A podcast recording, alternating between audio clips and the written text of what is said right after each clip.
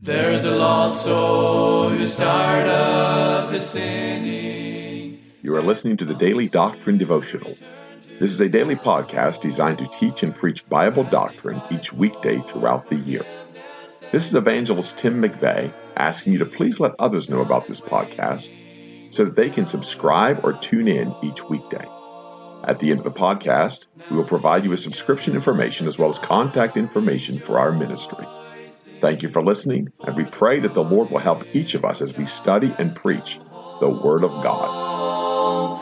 And the saints all with gladness are singing the glorious song of the redeemed. Song of the redeemed. Well, we thank you again for tuning into this Friday edition of the podcast. We greet each of you that listen daily. Some of you, I realize, download later on in the week, but I know many of you will download this on Friday and listen Friday morning. We have folks in Maine. We have folks in Connecticut, folks in New York, Pennsylvania, Maryland, Virginia, North Carolina, folks that have said they download and listen every day, whether at the house, on their way to work, in transit somewhere. And we're certainly thankful for each and every one of you. We want to be a help. We want to be a strength to you.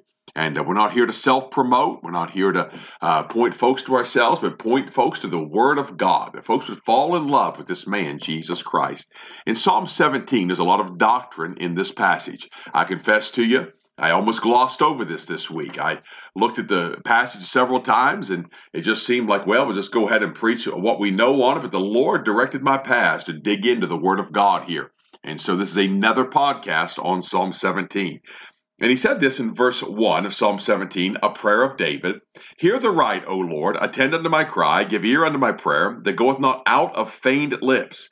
Let not my sentence come forth from thy presence. Let thine eyes behold the things that are equal. Thou hast proved mine heart. What a tremendous, strong statement. Thou hast visited me in the night. Thou hast tried me, and shalt find nothing. I am purposed that my mouth shall not transgress. And so we see there's two major things I'd like to focus on today. We know the sentence that comes forth from thy presence. God, when he tries us, he will then sentence us, whether it be good or whether it be evil. But he's trying us to see what we are. He's going to hold us to a standard. He's going to hold us to the law. And that's the standard that God is going to hold us to. And then he says this, let thine eyes behold the things that are equal, and the Lord knoweth them that are his. And he's not a respecter of persons. And so the Lord searches us, and he tries us, and he knows us, and then he proves us. For in verse 3, he said this, thou hast proved mine heart. Again, I believe that David here is speaking as a prophet. I believe he's speaking of that one which is to come. He is speaking on behalf of our Lord Jesus Christ, as we see he's done so often in the Scriptures. And again, as I've said many times in this podcast concerning the Psalms, yes, we see David's plight. Yes, we see David's troubles. Yes, we see David speaking as a man, but we also see Jesus Christ high and lifted up. We see David speaking on behalf of another. And so again, as we see this unfold, and we realize here that this is the work of God in the person of Jesus Christ, when we look at this in verse 3, I'd like to look at it from that angle. Thou hast proved mine heart. What is it? That's the heart of Jesus Christ. That's the very heart of God. That's the heart that John leaned upon the chest of Jesus Christ and laid upon his bosom and listened to the very heartbeat of God. And yet that heart is a heart that's pure, a heart that's clean, a heart that's holy, a heart that has known no sin. And how we bless the Lord for that. And that's why he said, thou hast proved mine heart. And then he said, thou hast visited me in the night.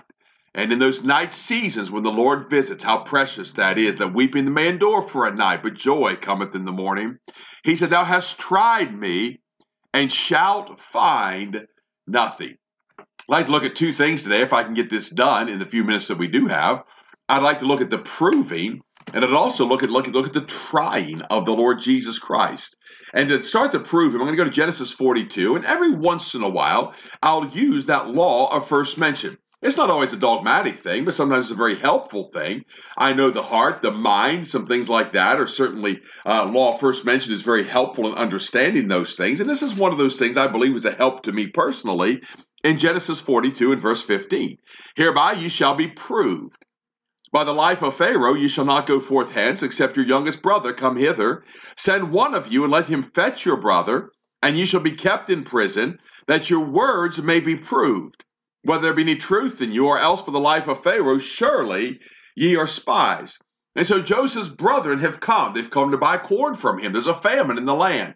And they're speaking these words to Joseph. Joseph knew who they are. Joseph knows that they're his brethren. He accuses them of being spies. And then they say in verse 13, thy servants are 12 brethren, the sons of one man in the land of Canaan. And behold, the youngest is this day with our father, and one is not. So Joseph is going to prove them. Now, he knows them. He knows they speak truth concerning his father, concerning Benjamin. He knows who they are.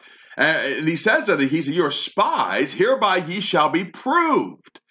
By the life of Pharaoh, you shall not go forth hence, except your youngest brother come hither. Send one of you, and let him fetch your brother, and you shall be kept in prison, that your words may be proved, whether there be any truth in you. So again, that law first mentioned, he is weighing these things. The words, again, that they speak are being weighed by the actions that follow. That's the proving.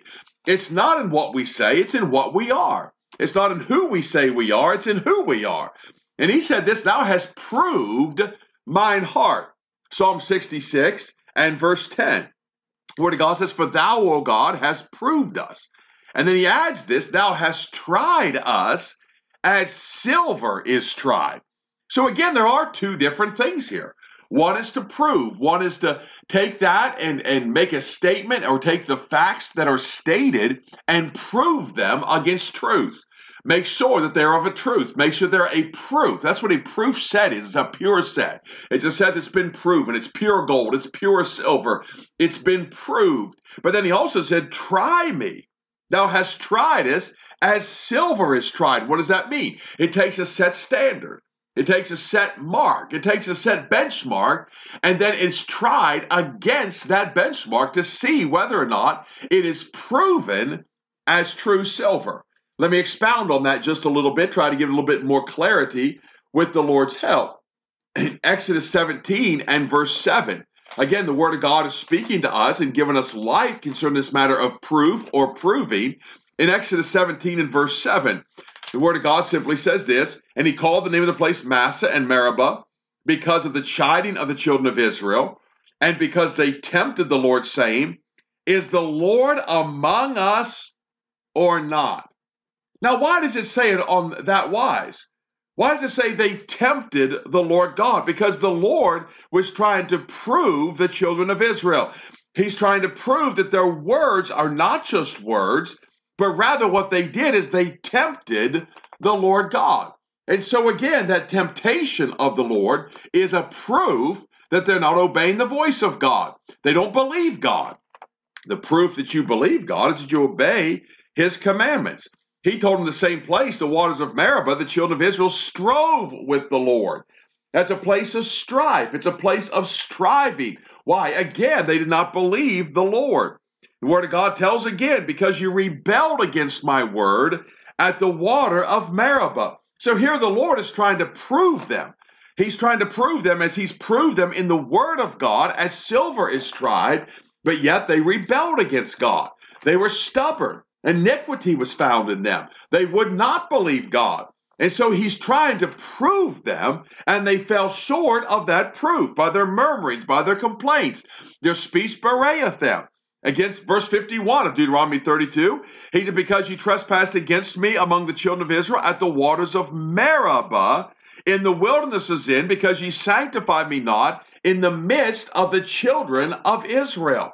Now, we understand again the proving. But here's what the word of the Lord said.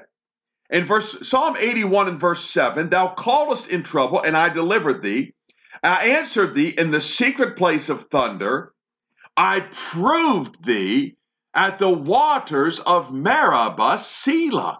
And so the Lord tells them, when you murmured, you turned against me, you hardened yourself, you disobeyed, I was proving you at the waters. I was seeing how you'd respond to truth.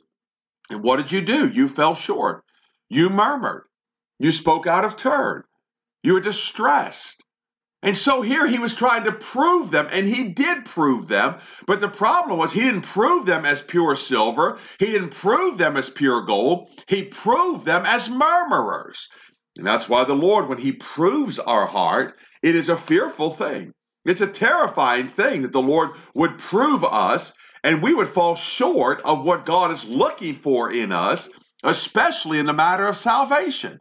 That God would prove us according to his Son and would fall short in salvation. Judges 7 and verse 4 in the matter of trying. And the Lord said unto Gideon, the people are yet too many, bring them down unto the water, and I will try them for thee there. And it shall be that of whom I say unto thee, this shall go with thee, the same shall go with thee, and whosoever I say unto thee, this shall not go with thee, the same shall not go. So he brought down the people under the water, and the Lord said unto Gideon, everyone that lappeth of the water with his tongue as a dog lappeth, him shalt thou set by himself. Likewise, everyone that boweth down upon his knees to drink, and the number of them that lapped, putting their hand to their mouth, were 300 men. But all the rest of the people bowed down upon their knees to drink water. Now, I've heard many things said about that passage of Scripture, the manner of which they drank. But the Lord said, this is a time of trying. I'm going to try them. I'm going to see what sort they are of. I'm going to set the standard for you, Gideon, and I'm going to try them against that standard. What was his standard? He that lappeth water like a dog. Those that dipped their hand in the water and scooped it up to their mouth, those were those that were tried and found worthy to go to battle for the Lord. That was God's standard. And God tried them by the standard that he had set for them. So again, there's a difference between proving and trying. Job chapter 7 and verse 18. Now the Lord was trying to prove, I believe, the children of Israel there in Meribah, and they fell short. Here God was trying those going to battle. God had established a standard, and only those that met that standard were able to go to battle. Job chapter 7 and verse 18. And that thou shouldest visit him every morning and try him every moment. Who is that? What is man, that thou shouldst magnify him, and that thou shouldest set thine heart upon him, and that thou shouldest visit him every morning and try him every moment? And so here the Word of God is speaking, and Job is answering and saying to his detractors, if you will, that God tries us every moment.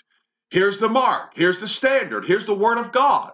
God is holding us against that to see if our actions correspond with the Word of God. Psalm chapter 11, we just covered this verse just recently in the podcast. In verse 4, the Lord is in his holy temple. The Lord's throne is in heaven. His eyes behold, his eyelids try the children of men. How does he try them? According to the standard that he has established. Psalm 26 and verse 2, again, the word of the Lord comes to us. Examine me, O Lord, and prove me. Try my reins and my heart. And so, Lord, here's the standard. Look at my soul, the inward part of me, and hold that against your standard. Try me. And then, Lord, also try my heart against that same standard, that you would hold me accountable, and as Job said, that you would try me every moment. Psalm 139 and verse 23, search me, O God, and know my heart. Try me and know my thoughts. Lord, make sure even my thoughts line up with you. And so the Lord is going to try us against the Word of God. Jeremiah 9 and verse 7, and many people would know this passage of Scripture. It's well known in the Word of God. Therefore, thus saith the Lord of hosts, behold, I will melt them and try them. For how shall I do for the daughter of my people? So the Lord in his judgment is also going to try man. Now, Zephaniah chapter 13, and the Word of God here speaks of trying or to try. The Word of God tells in Zechariah 13, verse 9, and I will bring the third part through the fire, and will refine them as silver is refined, and will try them as gold is tried. They shall call on my name, and I will hear them. I will say, it is my people, and they shall say, the Lord is my God. So again, we see that trying, we see that proving, and then we also see the purification of the fire refines us and refines us as gold or as silver. Why? Because the Lord is trying us against His law and against His standard, and God's going to hold us accountable to the Word of God. 1 Corinthians chapter 3, and I'll begin reading in verse 13. Every man's work shall be made manifest, for the day shall declare it, because it shall be revealed by fire, and the fire shall try every man's work of what sort it is. And so again, the Word of God is telling us that God is going to hold us to that standard. Pure silver is not going to melt away. Pure gold is not going to burn up. Word of God says, but He knoweth the way that I take. When He hath tried me, I shall come forth as gold. That's in Job 23 and verse 10. The psalmist again in Psalm 12 and verse 6. The words of the Lord are pure words, as silver tried in a furnace of earth, purified 7 times. Psalm 18 and verse 30. The Word of God says, as for God, His way is perfect. The word of the Lord is tried. And so the Lord has exalted His word above His own name. And so we know that He holds His word higher than His own name. And the Word of God, He said, He is a buckler to all those that trust in Him. So the word of the Lord is tried. We hold it up to the standard. What is the standard? Holiness, godliness. And my friend, we hold the Word of God to that standard. It is pure. It is as gold. It shines forth. It is absolute, purified in the furnace of earth. Psalm 66 and verse 10. He says, which holdeth our soul in life, and suffereth not our feet to be moved. For thou, O God, hast proved us. Thou hast tried us as silver is tried. Now, the Word of God tells us that we're tried as children of God. God tries us against the Word of God. The psalmist was speaking on behalf of Jesus Christ. He was tried and found holy. He was tried and found pure. He tells us in 1 John 4, beloved, believe not every spirit, but try the spirits, whether they are of God. Hold them to God's standard. What is God's standard? He says, hereby you know the Spirit of God. Every spirit that confesseth that Jesus Christ is come in the flesh is of God. So you try the spirits against that standard. If they confess that Jesus Christ is come in the flesh, they're of God. Every spirit that confesseth not that Jesus Christ is come in the flesh is not of God. And so again, we've established the fact that the Word of God is the standard. The Word of God is holy. The Word of God is pure. It is pure gold. It is pure silver. It's the holy Word of God. Word of God tells in Revelation 3:10, because thou hast kept the word of my patience, I also will keep thee from the hour of temptation, which shall come upon all the world to try them that dwell upon the earth. So He tells us even this great tribulation that is coming, this hour of temptation, which is going to be upon the world, is to try them that are upon the world. It's going to hold them to the standard that God has established. Might I say in closing today, I want to shine like gold. I want to come forth as gold. I want to be holy. I want to meet God's standard. I want to be spiritual, not carnal. I don't want to be fleshly. I want to walk with God. And I want God to try me and find me a spiritual man and find me a holy man. And by the way, the Word of God tells us to be holy as He is holy. That means it's possible to be holy. For thou hast proved mine heart. Thou hast visited me in the night. Thou hast tried me and shalt find nothing. I am purposed that my mouth shall not transgress. What a wonderful testimony of our Lord and Savior. We pray that you have a good weekend. We pray that you have a good Lord's Day in the house of God this weekend. May the Lord bless you. There's a lost soul who's tired of his sinning, and he longs to return to the Lord. As he cries for forgiveness and mercy, God is waiting. You have been listening to the Daily Doctrine Podcast with evangelist Tim McVeigh. For correspondence, please contact us through our website and someevangelists.com, and use the contact form to connect with us. You may also subscribe to the podcast through our website or search for Daily Doctrine Evangelist Tim McVeigh on iTunes, Google Podcasts, Spotify, Audible, or Amazon. To write to us, please use our church address, which is Manasseh Community Baptist Church, 70 Back Hollow Road, Blaine, Pennsylvania, 17006. Thank you for listening, and we pray that the Lord will help each of us as we study and preach the Word of God.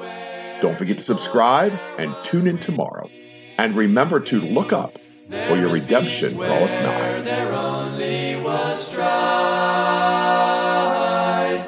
Now the angels of God are rejoicing, for the prodigal child has come home, and the saints all with gladness are singing the glorious song of the redeemed.